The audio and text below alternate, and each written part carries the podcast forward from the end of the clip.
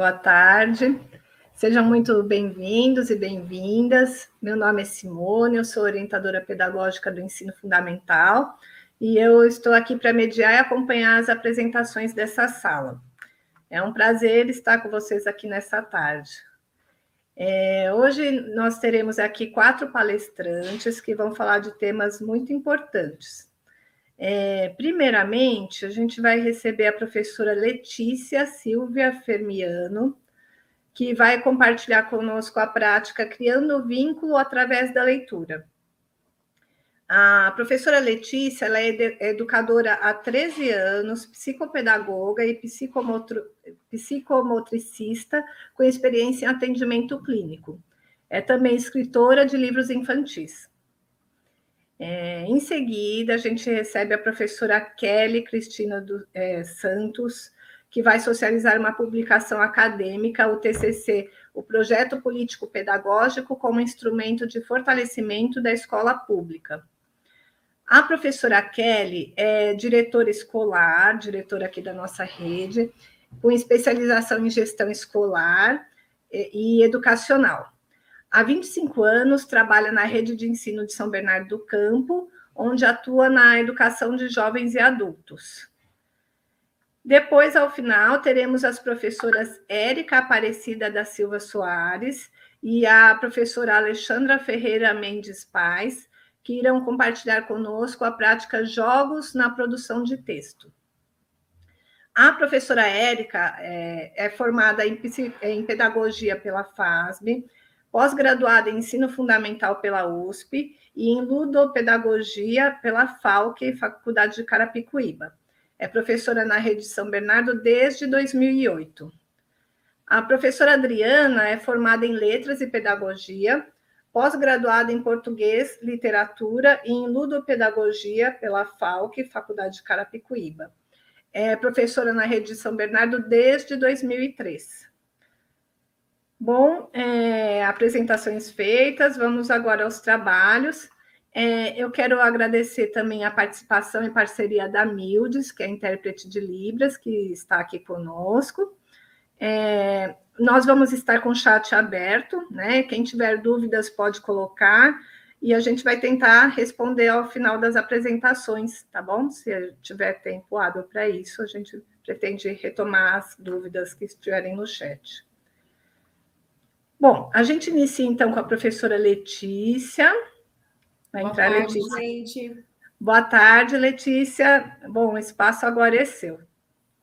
Bom, gente, boa tarde, tudo bem? Meu nome é Letícia Fermiano, como ela já me apresentou, sou professora da rede já tem 13 anos, né? Faço um trabalho voltado à leitura desde que eu entrei.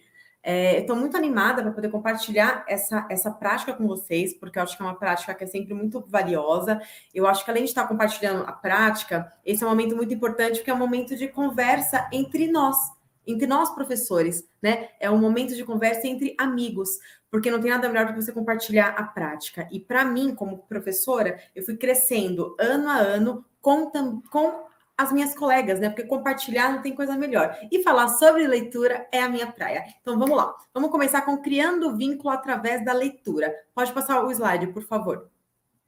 Bom, então vamos lá. A leitura, gente, ela está presente no nosso dia a dia, né? E também nos nossos alunos, como parte importante do processo de aprendizagem. E ela entra na nossa rotina. Mas será que ela não pode ser um, algo um pouquinho a mais, né? Mais do que uma obrigação, né? Mais do que um momento de criar um vínculo com o seu aluno, um momento assim que eles possam compartilhar os gostos, as escolhas, fazendo com que a leitura seja de fato o que ela é, um prazer. Porque se a leitura ela vira somente uma obrigação, como tudo que é obrigação, acaba ficando chato. Né? Vamos pensar quando você tem que fazer alguma coisa que você gosta, ela tem que ser prazerosa para você. E a leitura, ela tá dentro da nossa rotina. Tem lá a leitura de leite, a leitura dos gêneros textuais, né? A leitura faz parte desde a creche, o funde e para sempre, né? Faculdade, doutorado, que tá fazendo mestrado aí, tá vendo tanto de coisa que tem para ler. Mas nesse momento que eles estão no funde infantil, como é importante a leitura se tornar um prazer. E como a leitura pode ser uma ponte incrível entre o professor e o aluno. Pode para a próxima.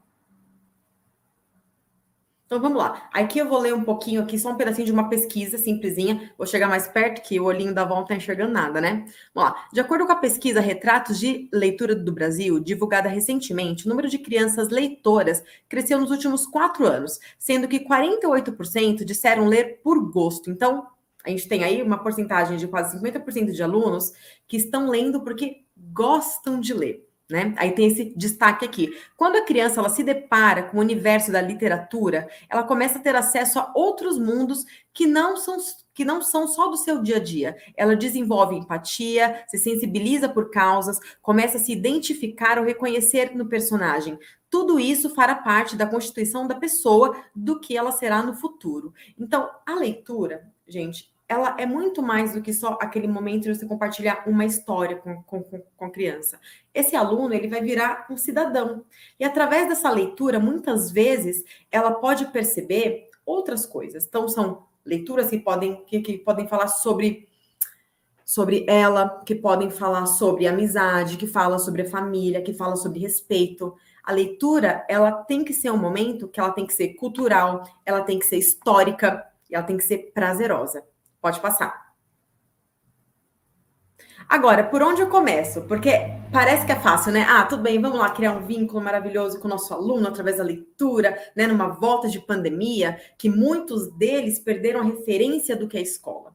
Onde a gente está passando por momentos de aprendizagem, tá complicado. Momentos de disciplina complicados, momentos com as famílias, tá todo mundo aí tentando voltar a um, um, ritmo normal. É um ritmo que está muito difícil. Então, se às vezes já era difícil antes a gente fazer um projeto bacana com leitura, sendo que o aluno tem que ser esse protagonista, como fazer isso agora? Mas a gente tem alguns passos, né? Alguns passos que podem ajudar vocês a chegar nisso. Então, vamos lá. Por onde eu começo, né? Eu separei aqui seis tópicos, seis tópicos bem basiquinhos, que dá para a gente ter uma ideia de como a gente vai chegar para esse processo, como a gente vai fazer esse aluno ser protagonista desse momento de leitura e como a gente vai usar esse momento para fazer o quê? Uma troca com ele e para criar um vínculo, porque gente, a criança aprende melhor quando ela cria um vínculo com o aluno. Ou, perdão, quando a criança cria um vínculo com o professor, né? Ela, ela aprende melhor quando ela gosta do aluno. Quando a gente estava na escola, faculdade, quando a gente gostava do nosso professor, a aula não era mais prazerosa? Quando você pegava aquele professor carrasco, aquele professor que você via que não dava muita atenção porque você gostava ou porque você queria, ou seja, é para aula meio assim. Com a criança é a mesma coisa. Então vamos lá. Primeiro passo, né? Como escolher os melhores títulos? Como que eu posso escolher os títulos? Porque aqui a gente tem pessoas que trabalham de todos os lados, né? Infantil, creche, funde, e parece que quanto mais velhos eles vão ficando, fica mais difícil a gente puxá-los para essa leitura, principalmente os quartos e quintos anos, porque eles já são pré-adolescentes, já têm outras escolhas, né? Para você pegar um livro que prenda a atenção do aluno, vai ficando cada vez mais difícil de acordo com que ele cresce. Como eu vou iniciar essa proposta para os meus alunos, né? Como que eu posso fazer com que ele participe ativamente disso? Como que eu posso incluí-los nesse meu planejamento? Porque eles têm que fazer parte disso. Se é um projeto de leitura, onde a gente tem que ver o que o aluno gosta, ele tem que fazer parte do processo. Eu não posso escolher tudo isso sozinha. Uh, como eu vou trabalhar oralidade sem expor? A gente está no momento agora também que muitos alunos não querem se expor, eles não querem ler, eles têm vergonha. Então, como que eu posso trabalhar essa oralidade que ela também é tão importante, mas sem expor, sem fazer com que esse momento seja uma tortura para aquele aluno que é um pouco mais tímido, um pouco mais reservado, né? Como eu vou criar esse vínculo? Como que eu posso fazer a leitura uma ponte entre mim e o meu aluno? né? Entre o conhecimento. Como que eu posso fazer com que isso se una? E como eu posso planejar observando todos os aspectos da minha sala? Gente, não existe sala uniforme. Tem dia que você planeja aquele momento de leitura, você faz uma tenda, você traz luzes, você traz fantoche, traz aquele livro diferente, e aí você fala: não, hoje, hoje eu vou criar esse vínculo. Eu tô pronta para isso. Eu vim com a minha aula pronta, eu trouxe tudo. E não é o que você espera. E aí vem aquela parte que é importantíssima e que nós sabemos e fazemos, que é o replanejar, replanejar e replanejar. Então vamos para a próxima. Então vamos lá. Mas não entre desespero que a gente pode pensar junto, porque não tem por isso que é compartilhamento de prática, né? A gente pensa junto, a gente cria estratégias para que isso possa ser válido, né? Para que a gente possa fazer desse momento uma coisa mais prazerosa. Então vamos lá. Primeiro, você precisa saber o gosto do seu aluno, o que, que seu aluno gosta de ler. Porque às vezes a gente tem lá o quê? Vários gêneros têm que ser trabalhados, a gente sabe disso, temos as nossas obrigações com os nossos gêneros. Só que às vezes, naquele momento, às vezes, de leitura de leite, a gente pode fazer alguma outra coisa. A gente pode atrair o nosso aluno com leitura que ele, que ele gosta. Então, primordial, conheça o seu aluno. Como eu vou conhecer o meu aluno? Oferecendo. Eu preciso oferecer opções para ele. Eu preciso mostrar diversas coisas para ver do que, que ele gosta. Tem aluno que vai gostar de poesia, tem aluno que gosta de terror, tem, tem alunos que gostam de aventura. Vão ter alunos ainda grandes que amam contos de fada. O que eu posso apresentar? Né? A gente sabe que muitas vezes a gente acaba ficando preso nos mesmos textos, nos, mesmos livros. A gente precisa de variedade. Não tem aquele período lá do ano que a gente pode dar algumas sugestões de compras. É nesse momento que você já tem que estar com suas ideias prontas. Vou mostrar aqui algumas coisinhas rapidinho, só alguns livros que são um pouco mais diferentes, para vocês verem como a gente pode introduzir temas diferentes. Esse livro aqui que eu vou mostrar é o Up, só que ele não tem história. Ó, ele só vai ter o Up. E nele você pode fazer o quê? Instigar seu aluno. Quais são as histórias? Como eu posso trabalhar? Você conhece alguma delas? Olha que legal. Vamos lá. Até ficar assim para vocês verem melhor.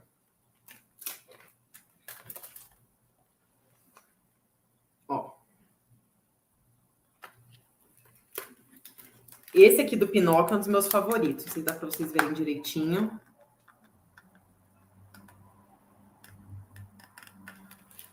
E tem um outro aqui que é o do lobo. Não, esse da borboleta é maravilhosa, que é um conto japonês, esse aqui.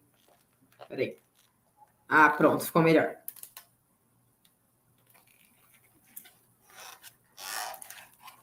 Olha esse do lobo, gente, que incrível. O lobo, a criança lá dentro. Então, a gente tem que mostrar variedade. Então, aqui, só nós temos o quê? Só temos imagens. Ok? Só isso. E aí, nós temos aqui mais um, ó. Outra coisa que as crianças agora amam: HQ. Tenham HQs. É importante você conseguir mostrar isso, tá? É importante, ó. Eu trouxe esse da, da Capitã Marvel. Claro, com os HQs, a gente tem que ter um cuidado especial, tá bom? Por que temos que ter um cuidado especial com esse HQ? Porque tem alguns HQs que têm violência, que tem alguns outros tipos de conteúdo. Então, se você quiser selecionar um HQ, leia ele inteiro antes, mas as crianças adoram e chama muita atenção. Esse aqui é da Capitã Marvel, que está em alta. Eu já levei para sala também, é bem legal.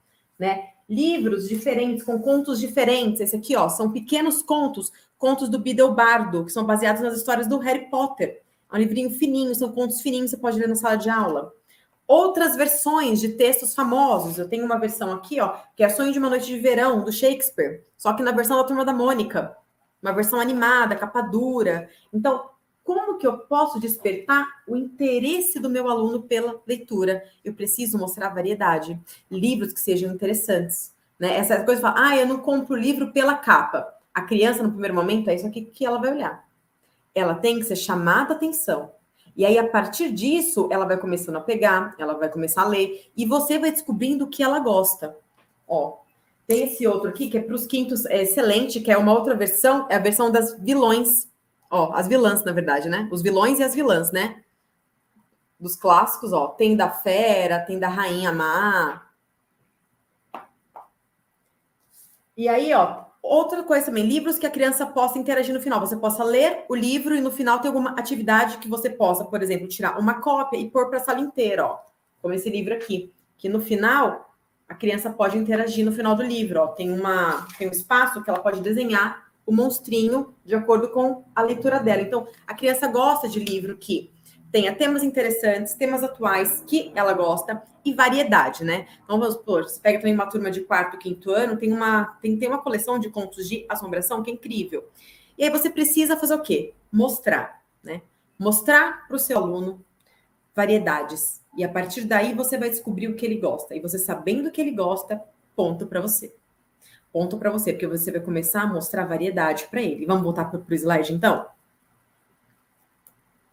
Vamos lá. É, agora, com uma roda de conversa, vai apresentar os títulos. É, vamos supor que eu, hoje eu vou chegar aqui na minha turma, pego todos esses títulos aqui e apresento. Mostro cada um deles, falo um pouquinho. Eu vou fazendo o quê? Estou instigando meu aluno, trazendo para ele a curiosidade. Leio as sinopses, mostro algumas imagens, né? Então, assim, além da leitura, né? Individual, é também importante escolher um título de forma coletiva, porque assim, lógico, você vai ter a leitura, cada um pode pegar e ler o seu próprio livro e também tem aquela leitura de capítulo que o professor pode ler, leitura em voz alta, que também é importante. Por quê? Porque o que, que, acontece? A criança vai criando a expectativa. Então, todo dia ela sabe que é um capítulo diferente, ela vai criando, ela vai esperando por aquilo. Então, ela vai ansiando por essa leitura. E logo mais, ela vai ser a pessoa que vai querer ler os livros maiores por, por capítulo. Que ela percebe que é muito interessante. É claro, gente, tudo de acordo com a faixa etária que, vocês estão, né? Outra coisa, assim, que acontece muito, isso às vezes desmotiva professor e desmotiva aluno. Gente, desmotiva até a gente. A sala votou, escolheu aquele livro, está empolgado. Ó, você tá na leitura, gente. Tá empolgada. Começou leitura, chegou lá no décimo capítulo, você percebeu que não tá indo. Não tá indo a leitura. Né? A criança não tá gostando mais da leitura. Você tá vendo que tá difícil, a turma tá desmotivada. Posso dar uma dica? Não tenha medo de parar a leitura a turma escolheu, mas o livro não está sendo bom, não está acrescentando, não vai falar, não, agora que vocês escolheram, eu vou ter que ler até o final. Não. Gente, não deu certo. O que vocês fazem? Uma autoavaliação. Encerra a leitura e se pergunta por que, que não deu certo isso? Por que será que esse livro a gente estava empolgado e agora a gente não está mais? Não tem problema parar uma coisa que não gosta, para começar algo novo né? Porque às vezes você vai insistir naquele livro que é grande até o final e vai ser uma tortura para o professor vai ser uma, e vai ser uma tortura para a criança. Porém, tudo que você for fazer, faça com combinados com o aluno. Então, você está lendo o livro, você está vendo que o livro não está indo, não pare de ler por conta própria, faça combinados. Lembra que o aluno, ele é um ser ativo ali dentro. Se ele é ativo, ele tem voz. Então, você tudo através de combinados com a sua turma. Pode para o próximo. Bom, é, alguns alunos são muito tímidos, né? Não gostam de se expor no momento de ler. E como é que você vai fazer? Duas estratégias são bem válidas, é fazer leitura em dupla. Pega aquela criança que, a, que ela sente um pouco mais à vontade, faça a leitura em dupla, em voz alta. Uma outra criança pode dar o suporte emocional que ela precisa, mas tem algumas que ainda são muito tímidas, são muito reclusas. O que você pode tentar fazer? Pede para ela fazer um desenho da parte do livro, você fez lá a leitura, os outros colegas leram pede para ela fazer um desenho do trecho que ela mais gostou e esse desenho vai ser apresentado. Você pode até montar um mural na sala. Então, todo final da aula também, você pode vir para algum aluno fazer um desenho da parte que mais gostou e vocês vão montando um mural diariamente sobre essa leitura. E você vai construindo a história também através desses desenhos. Então, você já mata tudo, ó, presta atenção. Já pegou aquela criança que tá, que, que, que tá tímida, você já tá dando mais voz para sua turma no momento que ela pode desenhar, você tá criando um mural que é um registro de tudo aquilo que você tá fazendo, e no final você pode fazer o quê? Avaliar toda essa trajetória de história. E aí, além de você estar tá fazendo a leitura, você depois você pode ainda construir escrita com isso. Então vamos lá. O vínculo, gente, vai acontecer de forma natural, porque a leitura ela vai se tornar um momento tão esperado, né? Você vai ser o mediador do novo, o mediador da fantasia, de uma nova aventura. E é você, professor, que vai possibilitar isso para ele. Pensa que incrível. Você vê que seu aluno está esperando esse momento. Então, o vínculo entre vocês ali, ele já aconteceu. A partir do momento que você é o mediador da fantasia dentro, dentro da sala de aula. Isso é uma coisa incrível. E o planejamento, lógico, né, é algo constante, né? E muitas vezes o livro ele não vai dar certo e foi o que eu falei, você troca o livro. Vamos, vamos já finalizando agora. Pode ir para o próximo.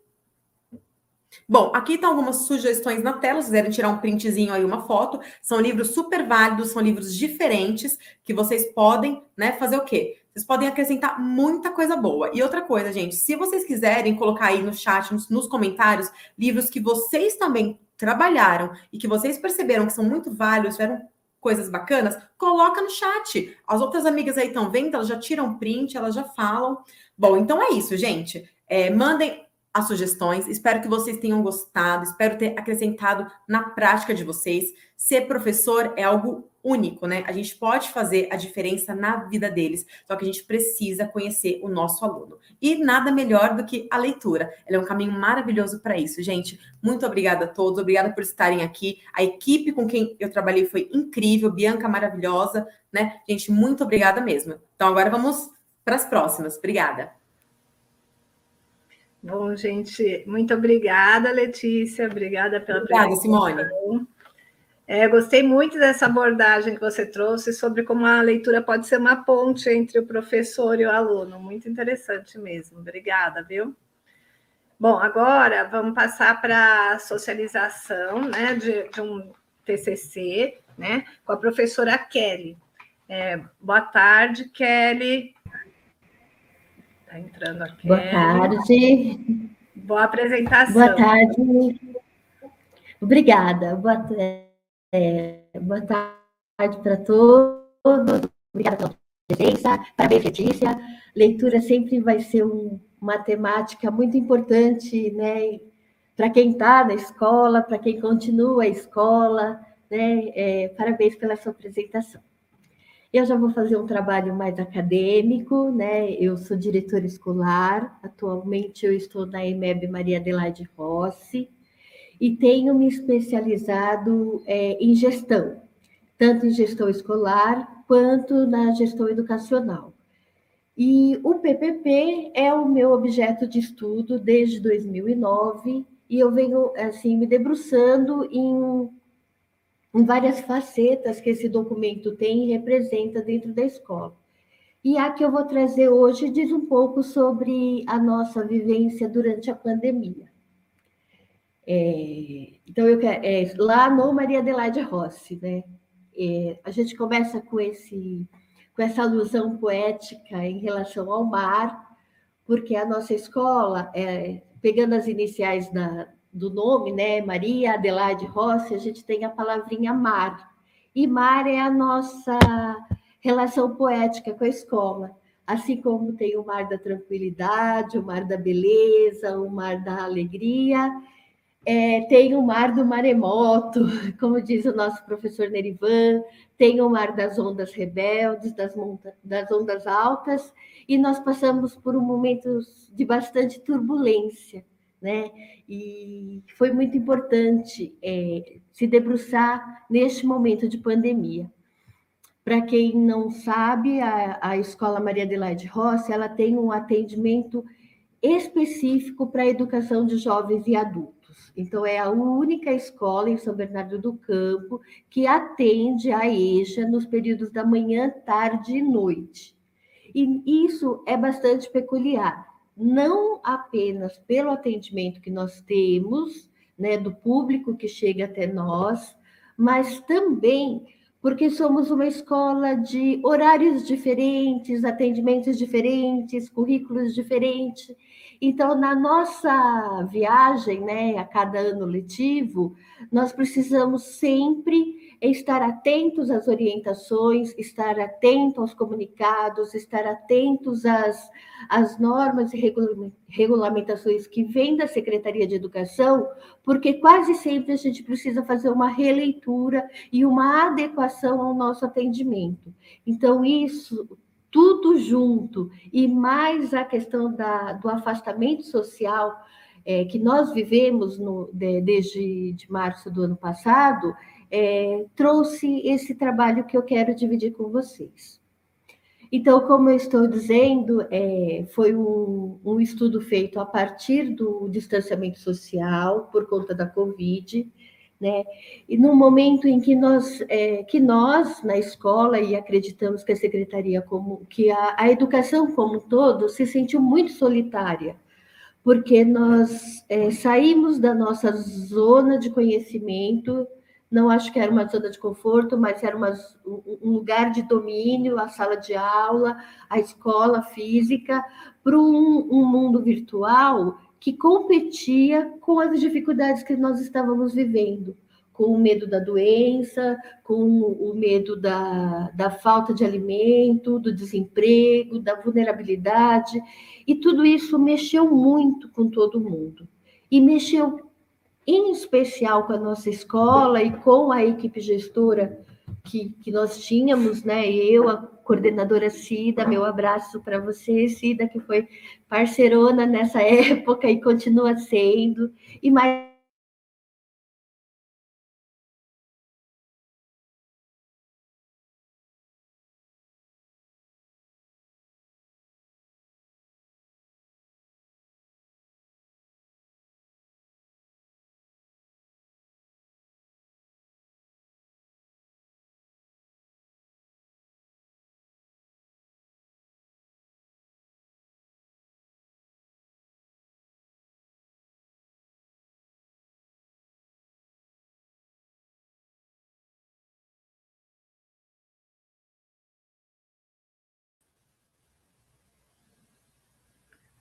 Bom, bom pessoal, olha, parece que travou um pouquinho a internet da Kelly.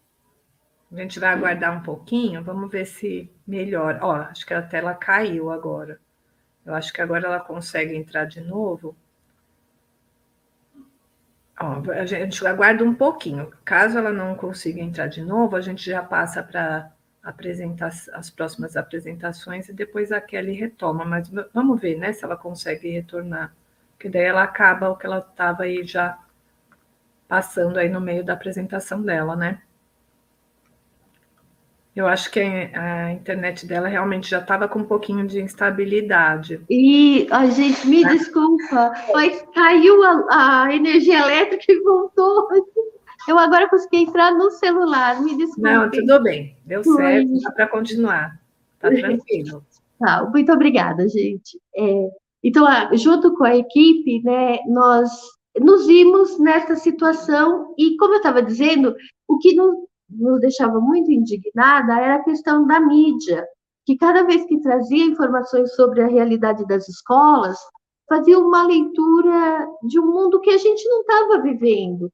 É, professores, os educadores, os auxiliares da unidade escolar, é, os oficiais, a equipe toda se desdobrava para poder fazer um atendimento a esses adultos a essas pessoas que, que estavam vinculadas conosco, e, e a mídia dizia o contrário, e isso afetava negativamente, principalmente o grupo de professores, porque era um esforço é, muito grande, era uma dedicação que superava tudo que a gente já tinha vivido até então, e, e, a gente não se via contemplado é, como também pessoas profissionais que estavam na luta naquele momento junto à população da educação de jovens e adultos.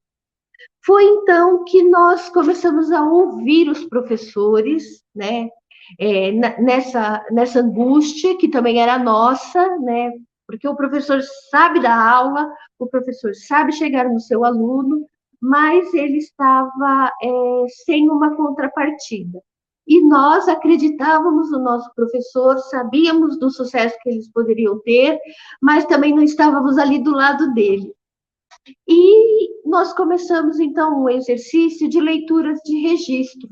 Então, aquele registro que o professor fazia semanalmente, que inicialmente era apenas de queixa, ele passou a ser é, de desabafos no sentido assim: olha, eu fui com a minha aula preparada, eu tentei é, organizar, mas na hora que abri a sala, o, o meu aluno estava muito, muito angustiado, porque a filha estava doente, a, é, a filha estava doente, o, o, marido perdeu o emprego, aquele dia a comida não tinha sido tanto, e a aula do professor passava a ser um, um momento de escuta, de encorajamento, de acolhimento da, daquela angústia que o aluno estava vivendo.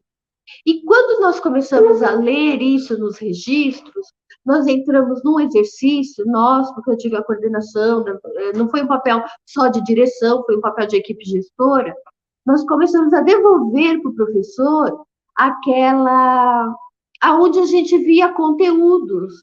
Então, assim, é, o professor contava que, na, que a, aquela aluna, dona de casa, tinha resgatado a máquina de costura e passado a costurar é, as máscaras, né, que foi o primeiro grande é, geração de renda que o, o público adulto teve, e, e, a gente começou a mostrar para o professor o, a riqueza de conteúdo que era é, o, o, trabalhar com aquela máscara, né? O quanto que se gastava, o quanto que se lucrava, o quanto se investia de trabalho, é, o quanto é, os cálculos, o, a escolha do desenho, do material.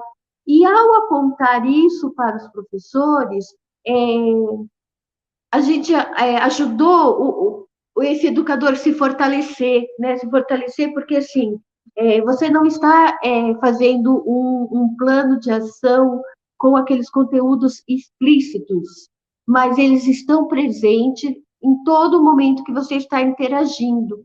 E isso foi fortalecendo o nosso grupo. E mais do que isso, é, era fazer esse, esse, esse link do planejamento do professor, do, do currículo que ele tinha, com o que estava escrito no nosso PPP. Porque o PPP estava pronto, ele já tinha sido coletivamente construído, ele já tinha sido discutido, ele traz de maneira bastante forte as diretrizes curriculares da EJA, que fala do currículo crítico, de uma atividade significativa, da transformação do conhecimento, do, do, do conhecimento em benefício do, da transformação social do aluno, e naquele momento era muito claro a gente estar tá vivendo, tá vendo isso acontecer, né? É, isso foi extremamente interessante e foi muito bom poder colocar para o professor que ele já tinha discutido, que nós já tínhamos discutido sobre aquele currículo, que ele estava conseguindo desenvolver. E aí a gente teve um boom bastante interessante, porque o nosso currículo estava pronto, estava sendo é, organizado, estava sendo desenvolvido através de to, é, apesar de toda a dificuldade que a gente estava enfrentando em relação à pandemia, ao distanciamento, ao não acesso tecnológico, e mais, quando o, o grupo viu que, que poderíamos é, não relaxar, mas poderíamos estar tranquilo, porque respondíamos ao nosso documento principal, é, a coisa mudou de figura. Né? A queixa deu espaço a novas descobertas, a outras estratégias, é, a outras formas de, de, de acessar o aluno, o que acabou sendo de uma riqueza sem tamanho. Então, assim, nós tivemos professor que gravava aulas no, no seu quintal, é professor que pintou lousa na parede, professor que aprendeu mil e um recursos de tecnologia e para poder é, trazer esse aluno, não perder esse vínculo que era tão importante para nós. Quando essas práticas começaram a, a fruir né, e, e aparecer, foi hora de trocar os registros dos professores. Então, é, na hora de fazer a devolutiva, a gente já não fazia uma devolutiva tão individualizada, mas fazia uma devolutiva para o grupo como um todo. E fazia recortes desse registro do professor para o outro professor.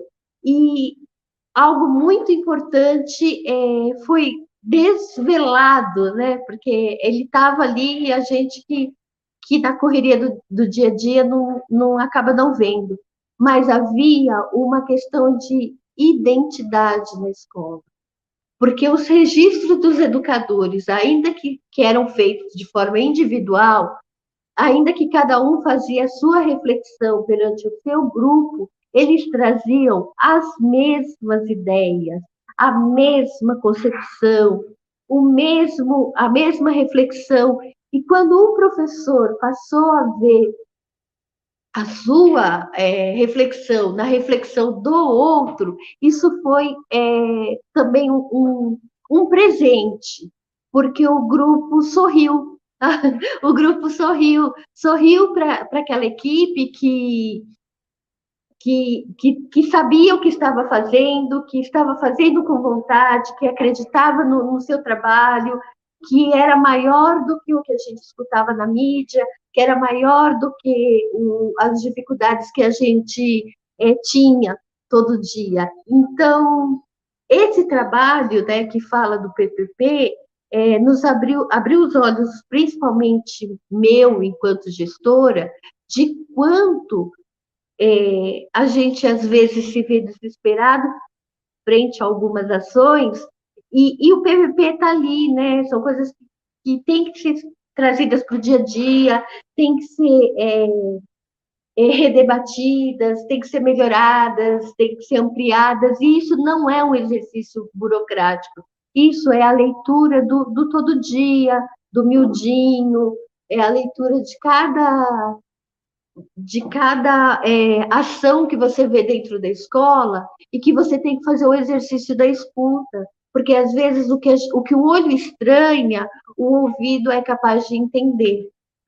E é, duas coisas muito importantes que a gente destacou foi a questão também da importância que os documentos orientadores da construção do PPP acaba tendo para a escola, porque o PPP também podia ser um, um, um documento que nos deixasse inseguros frente ao que a gente estava fazendo. Mas por trás do PPP tinha um documento orientador, para o qual o documento da escola respondia, porque ele já estava homologado. Então, assim, toda vez que o barco lá da escola dava uma vacilada, nós tínhamos aonde recorrer.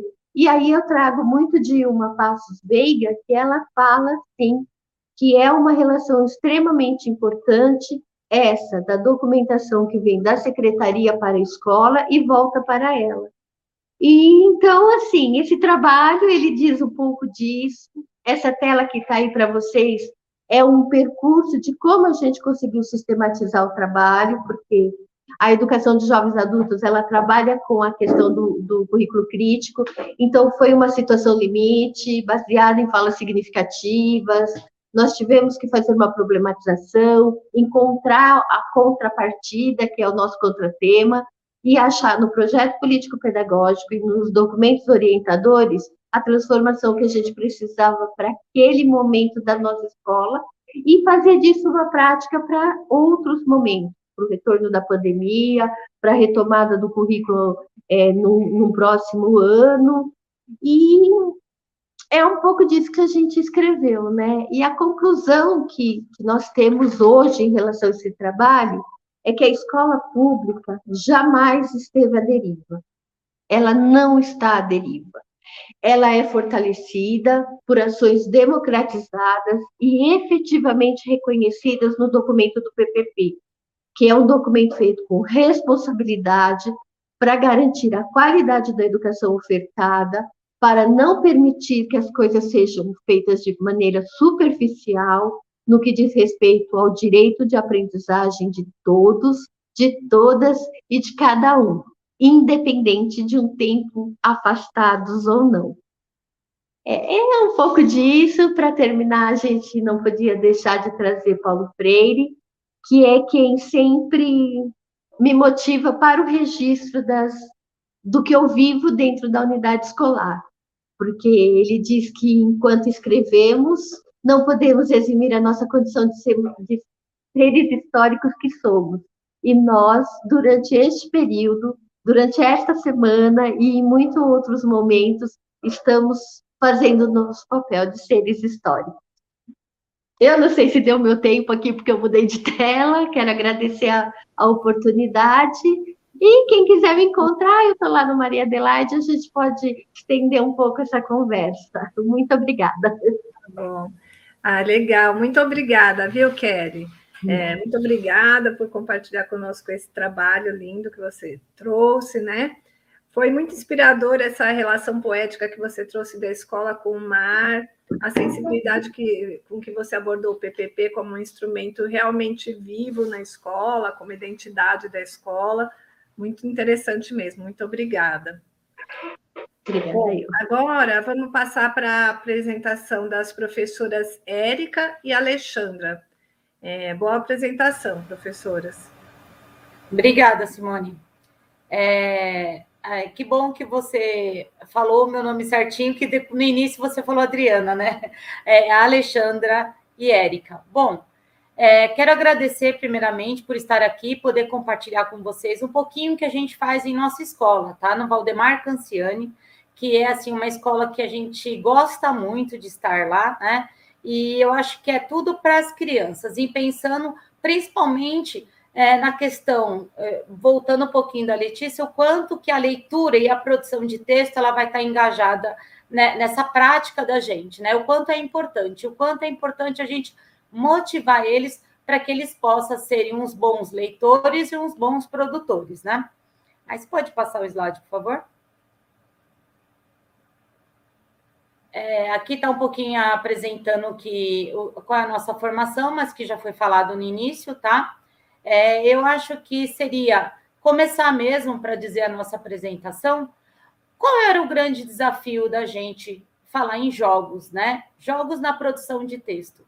É, a gente tentou, lá na escola, é, a gente tem a prática já de estar trabalhando com jogos com eles. Principalmente, a gente antes, agora a gente é em período integral, mas antes a gente era parcial. E nos, no, no momento que a gente era parcial, a gente já trabalhava com eles os jogos. Mas agora se viu mais importante mesmo esse é, essa prática na escola. E o grande desafio foi buscar novos recursos para atender as necessidades e interesses dos nossos alunos.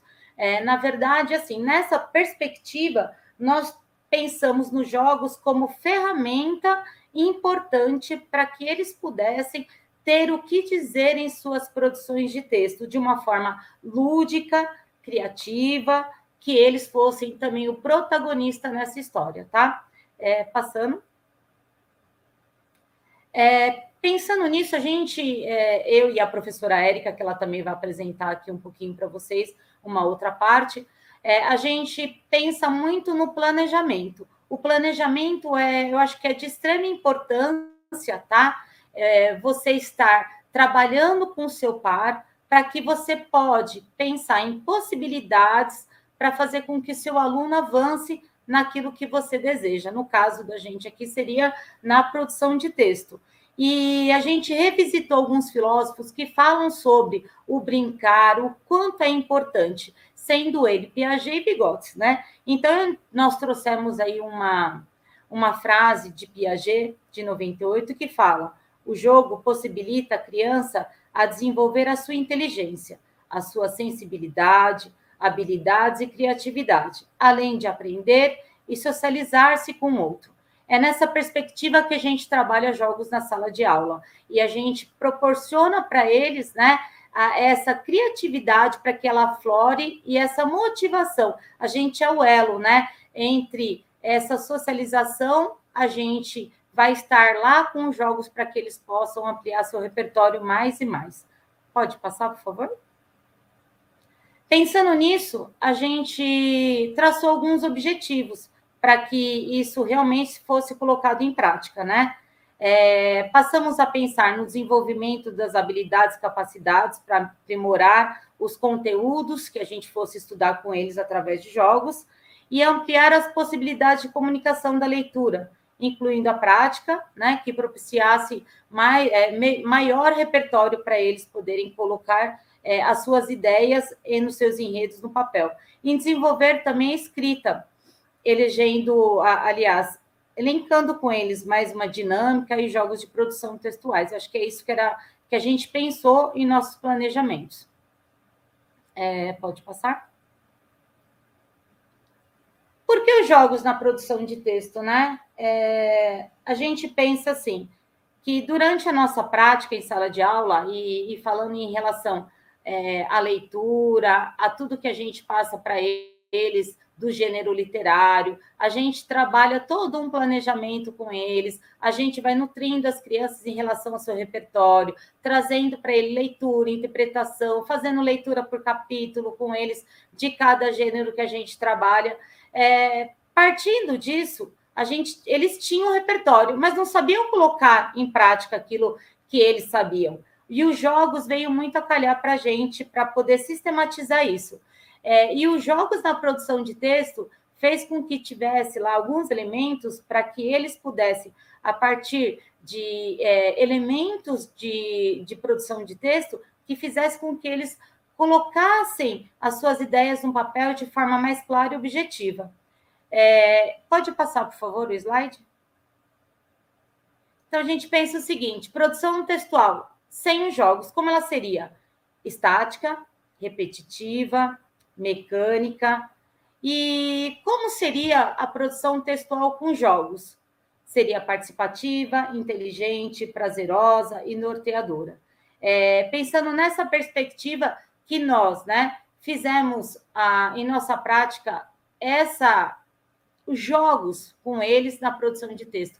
Eu acho que seria isso que a gente inicialmente colocou em prática. Agora a professora Érica vai falar um pouquinho como que foi esses jogos, mostrando para vocês quais foram eles que nós fizemos, o que, é, o que como que foi nas aulas síncronas e assíncronas é, na nossa escola, tá bom? Muito obrigada a todos. Bom, boa tarde a todos. A professora Alexandra ficou com a parte bonita aí, que ela fala super bem, né? Eu vou falando com vocês agora a parte prática de como foi o trabalho com os jogos na sala de aula, desde as aulas síncronas também. Pode passar. Bom, é, nós temos essa prática dos jogos na produção de texto para trazer algo de forma lúdica e prazeroso para as crianças.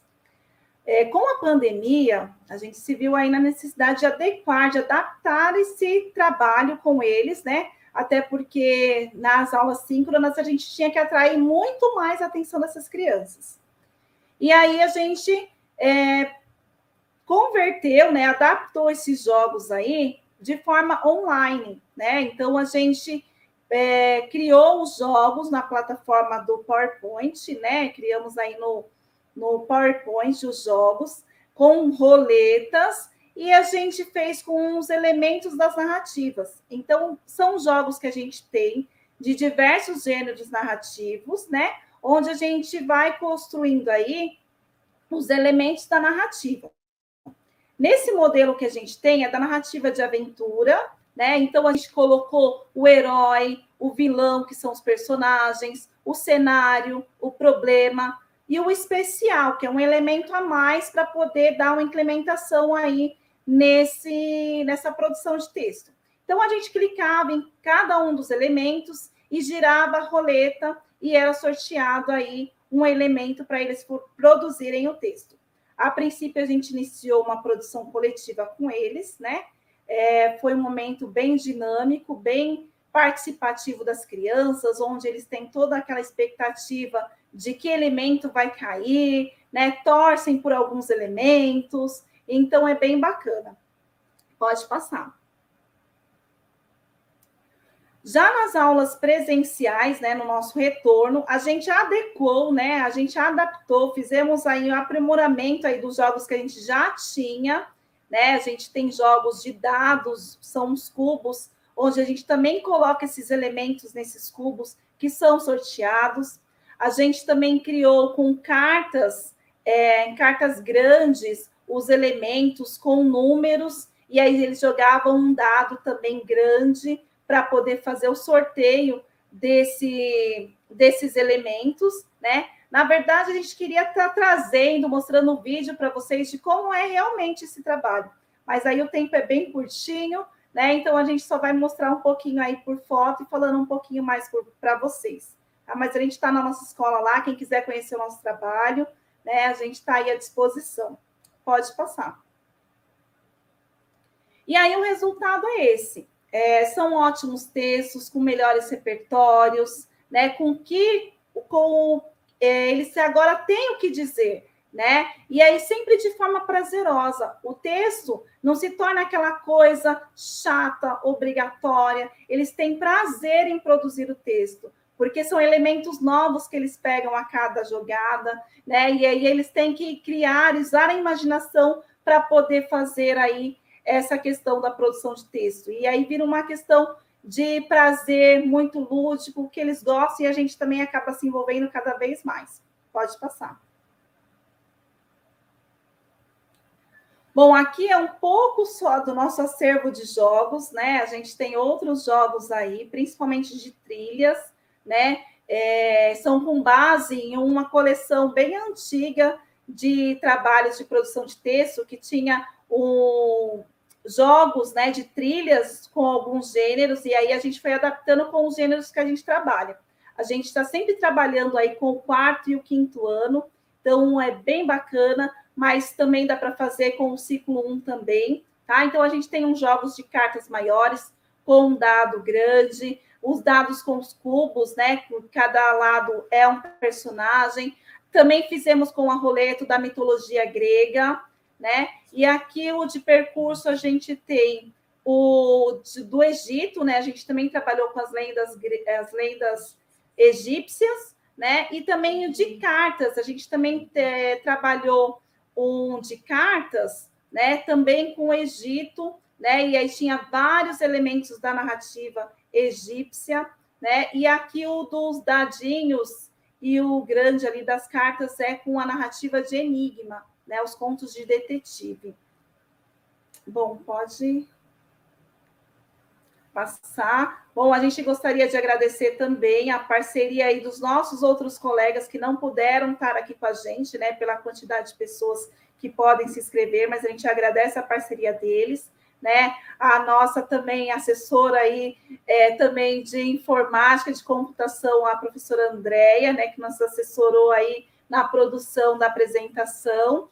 A nossa a nossa gestão, que sempre nos apoia né, e confia, acredita no nosso trabalho, a toda a equipe aí da secretaria que nos deu esse apoio, esse suporte aí na apresentação de hoje.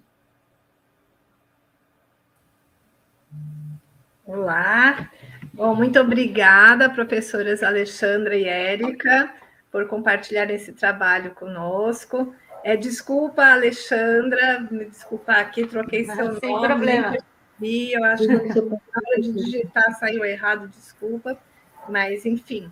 Ó, muito interessante essa prática com jogos como ferramenta para o trabalho com os alunos, né? É, realmente tem muitos estudos, né, que comprovam esses ganhos de trazer a ludicidade para promover essa motivação, esse envolvimento dos alunos, muito interessante mesmo, viu? Bom, é, eu quero agradecer a todas, é, muito obrigada pelas apresentações. Eu acho que os assuntos aqui foram complementares, né, de grande relevância. É, eu observei assim, nas, nas socializações de práticas com os alunos, né, é um ponto em comum. É, eu acho que teve aí é, a importância do protagonismo das crianças, né, nas propostas, tanto nas escolhas da, da leitura, né, que a, a primeira apresentação trouxe, como na, na, nessa participação nos jogos, né, nas escolhas que eles puderam fazer. Esse protagonismo das crianças gera um envolvimento, né, incrementa essa aprendizagem, acho que é, é, é algo que tem sido muito trazido ultimamente, né. E na proposta apresentada no TCC, né, que a Kelly trouxe, é, também eu observei essa preocupação da promoção da reflexão para as escolhas dos conteúdos mais relevantes aí com a EJA, né? Uma coisa de trazer esse conteúdo vivo, né? Uma proposta dialógica é, que é muito importante, né? Para garantir essa significação no processo de ensino de aprendizagem, né? Acho que tiveram bastante sensibilidade aí no momento para ir ajustando esse conteúdo né, as necessidades aí trazidas pelos alunos, né? Olha, é, a gente está com poucos minutinhos, eu acho que não vai dar tempo para a gente é, res responder assim perguntas. Eu estava pensando em deixar agora esses minutinhos finais para cada uma dizer aí algumas palavras finais, né? De os agradecimentos que queiram fazer, deixar umas palavras finais, porque nós temos quatro pessoas para falar. Pode ser? Claro. Sim. É, acho que a Letícia quer começar.